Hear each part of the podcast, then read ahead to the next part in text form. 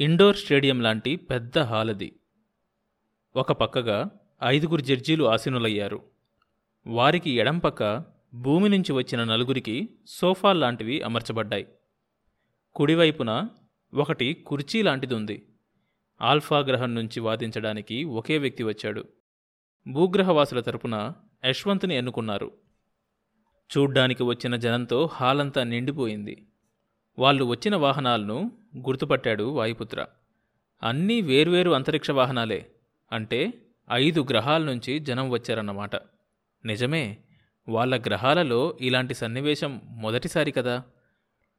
వాదన మొదలవ్వచ్చు అన్నట్లు సన్నటి శబ్దం వచ్చింది. యశ్వంత్ మొదలుపెట్టాడు. మాది భూమి. మా సౌర కుటుంబంలోని సూర్యుడి శక్తిని వినియోగించుకోవడానికి ఎవరికైనా అభ్యంతరం ఉంటే ఇంటర్ ప్లానటరీ సొసైటీకి తెలియచేయమని ఇచ్చిన సంకేతాల్ని మేము అందుకున్నాం మా సౌర కుటుంబంలో నవగ్రహాలున్నా అందులో భూమి ఒక్కటే ప్రాణకోటికి నిలయం.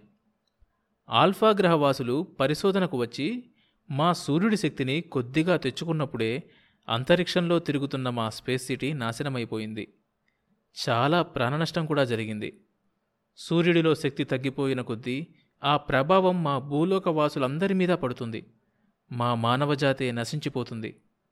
అందుకే మా భూలోకం తరపున మా సూర్యుడి నుంచి ఇక మీదట ఎలాంటి శక్తి తీసుకోరాదని ఆల్ఫా గ్రహవాసులను విన్నవించుకుంటూ మా అభ్యర్థనను ప్లానటరీ సొసైటీకి తెలియచేస్తున్నాం. మా విజ్ఞప్తిని పరిశీలించి మాకు న్యాయం చేకూర్చమని వేడుకుంటున్నాం. తమ డిఫెన్స్ వాదనని ముగించాడు యశ్వంత్. మీ నిర్ణయం ఏంటి వాళ్ళ అభ్యర్థనను మన్నిస్తారా? అడిగాడు ఒక జడ్జ్ ఆల్ఫాని. మీకు తెలుసు మాకున్న న్యూట్రాన్ శక్తి బాగా తగ్గిపోతుంది.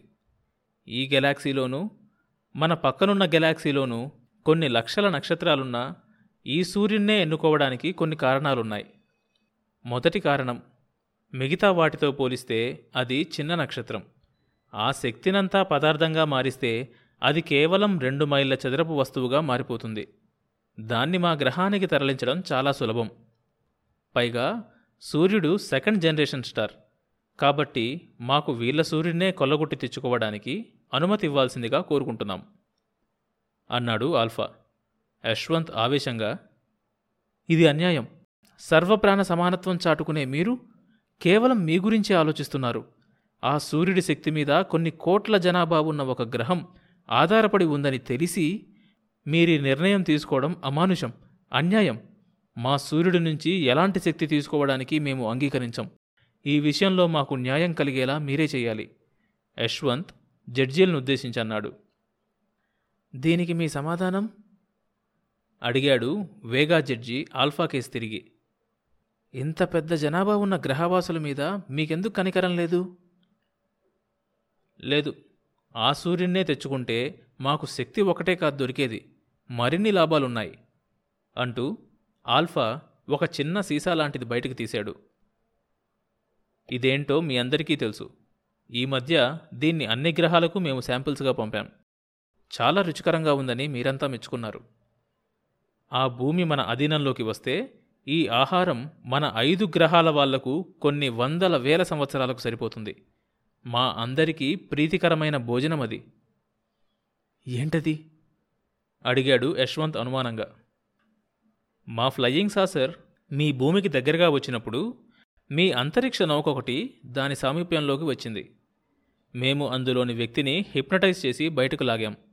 అతని పేరు రాయ్ అన్నాడు యశ్వంత్. అవును రాయ్ అని ఆగి నెమ్మదిగా అన్నాడు ఆల్ఫా.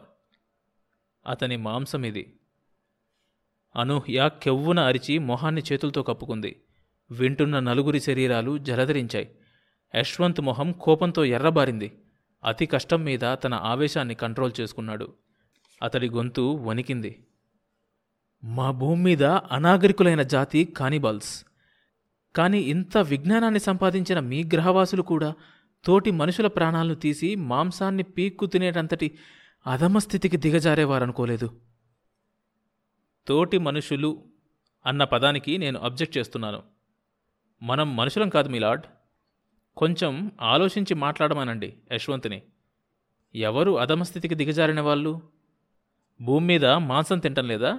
మేకల్ని గొర్రెల్ని ఆవుల్ని చేపల్ని చేతికందిన పక్షుల్ని చంపి నిల్వ చేసే టిన్నుల్లో పెట్టి అమ్ముకోవటం లేదా? మా భూమి మీద మాంసాహారం తినే జనం ఉన్నారు. నిజమే. కానీ ఇలా తోటి మనుషులను ముఖ్యంగా బుద్ధిజీవులను చంపి తినేటంతటి నీచ స్థితిలో లేరు. జంతువుల మాంసం మాకు ఆహారం. అది తీసుకోవడం తప్పనిసరి. ఎలా తప్పనిసరి అయ్యింది? అవి నోరు లేని జీవులు. బలహీన స్థితిలో ఉన్నాయి. అదేగా కారణం? అలా అయితే మా వివేకం విజ్ఞానం ఆధునీకరణ ముందు మనుష్యులు కూడా ఎందుకు పనికిరాని జీవాలు? మీకు అవి జంతువులైతే మాకు మీరు జంతువులు అన్నాడు ఆల్ఫా. అక్కడ సూది పడితే వినపడేంత నిశ్శబ్దం ఆవరించుకుంది. అందరూ యశ్వంత్ వైపే చూస్తున్నారు. అతడేం సమాధానం చెబుతాడో వాయుపుత్రకు అర్థం కాలేదు. మీరు మాకంటే అన్ని విధాలా అధిక స్థాయిలో ఉన్నారు. మాకంటే విజ్ఞానవంతులు బలవంతులు. అయినా మేం చేసే తప్పునే మీరు చేయాలని ఎందుకు అనుకుంటున్నారు? ఆ వేగా గ్రహంలోనో మరో గ్రహంలోనో మనుషులు బలహీనులైతే వాళ్ళని కూడా అలా చంపి తినగలరా మీరు?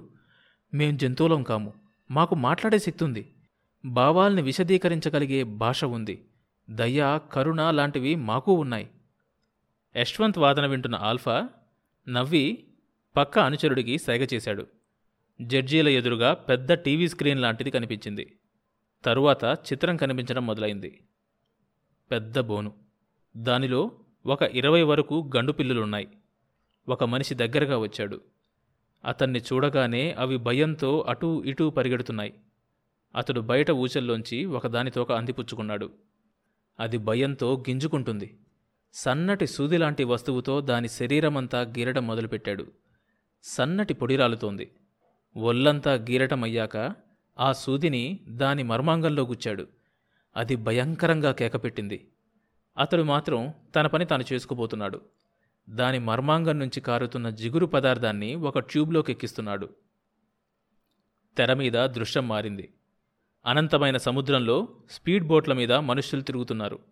అందరి చేతుల్లోనూ పొడవాటి బల్లెం వాటి చివర ఏదో కట్టినట్లు కనిపిస్తున్నాయి. వాటిని వెంటనే గుర్తుపట్టాడు యశ్వంత్. బల్లెం చివర కట్టపడ్డవి శక్తివంతమైన బాంబులు. స్క్రీన్ మీద తిమింగలం కనిపించింది.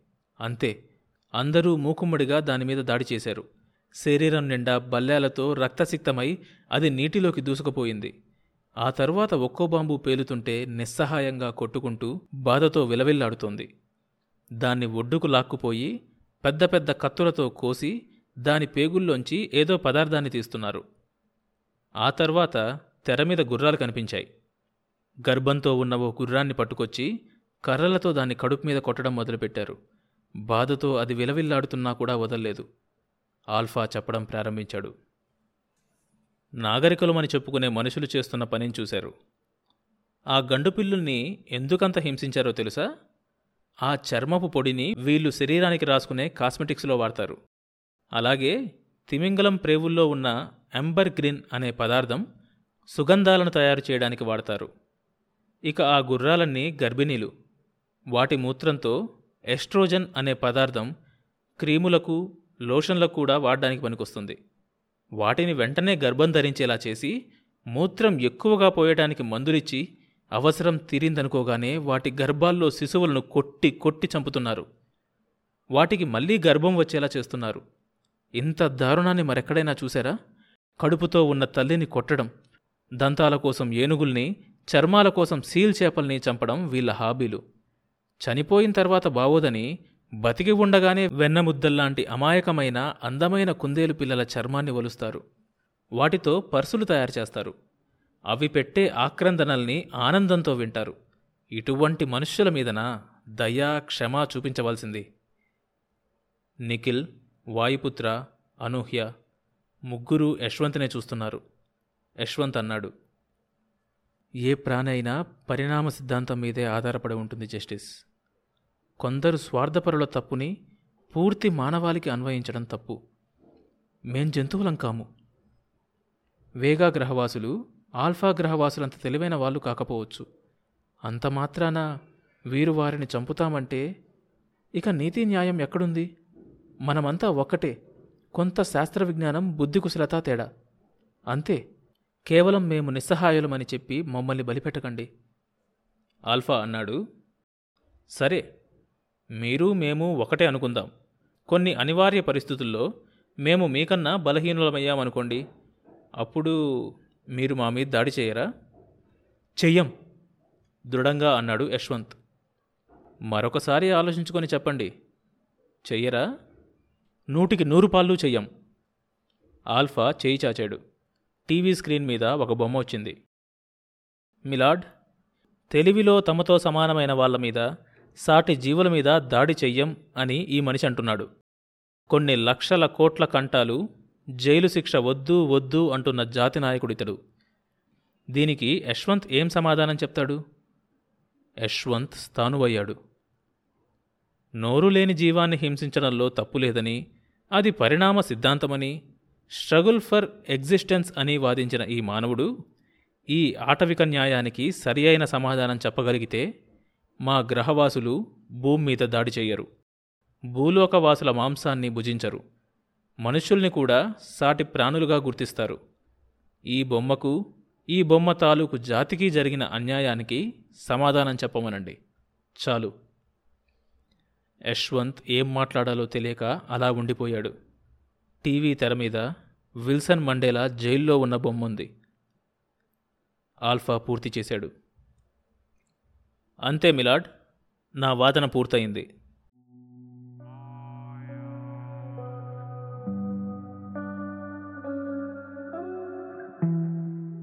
ఆ తర్వాత ఏం జరిగింది తెలియాలంటే ఈ షోలోని నెక్స్ట్ ఎపిసోడ్ వినండి.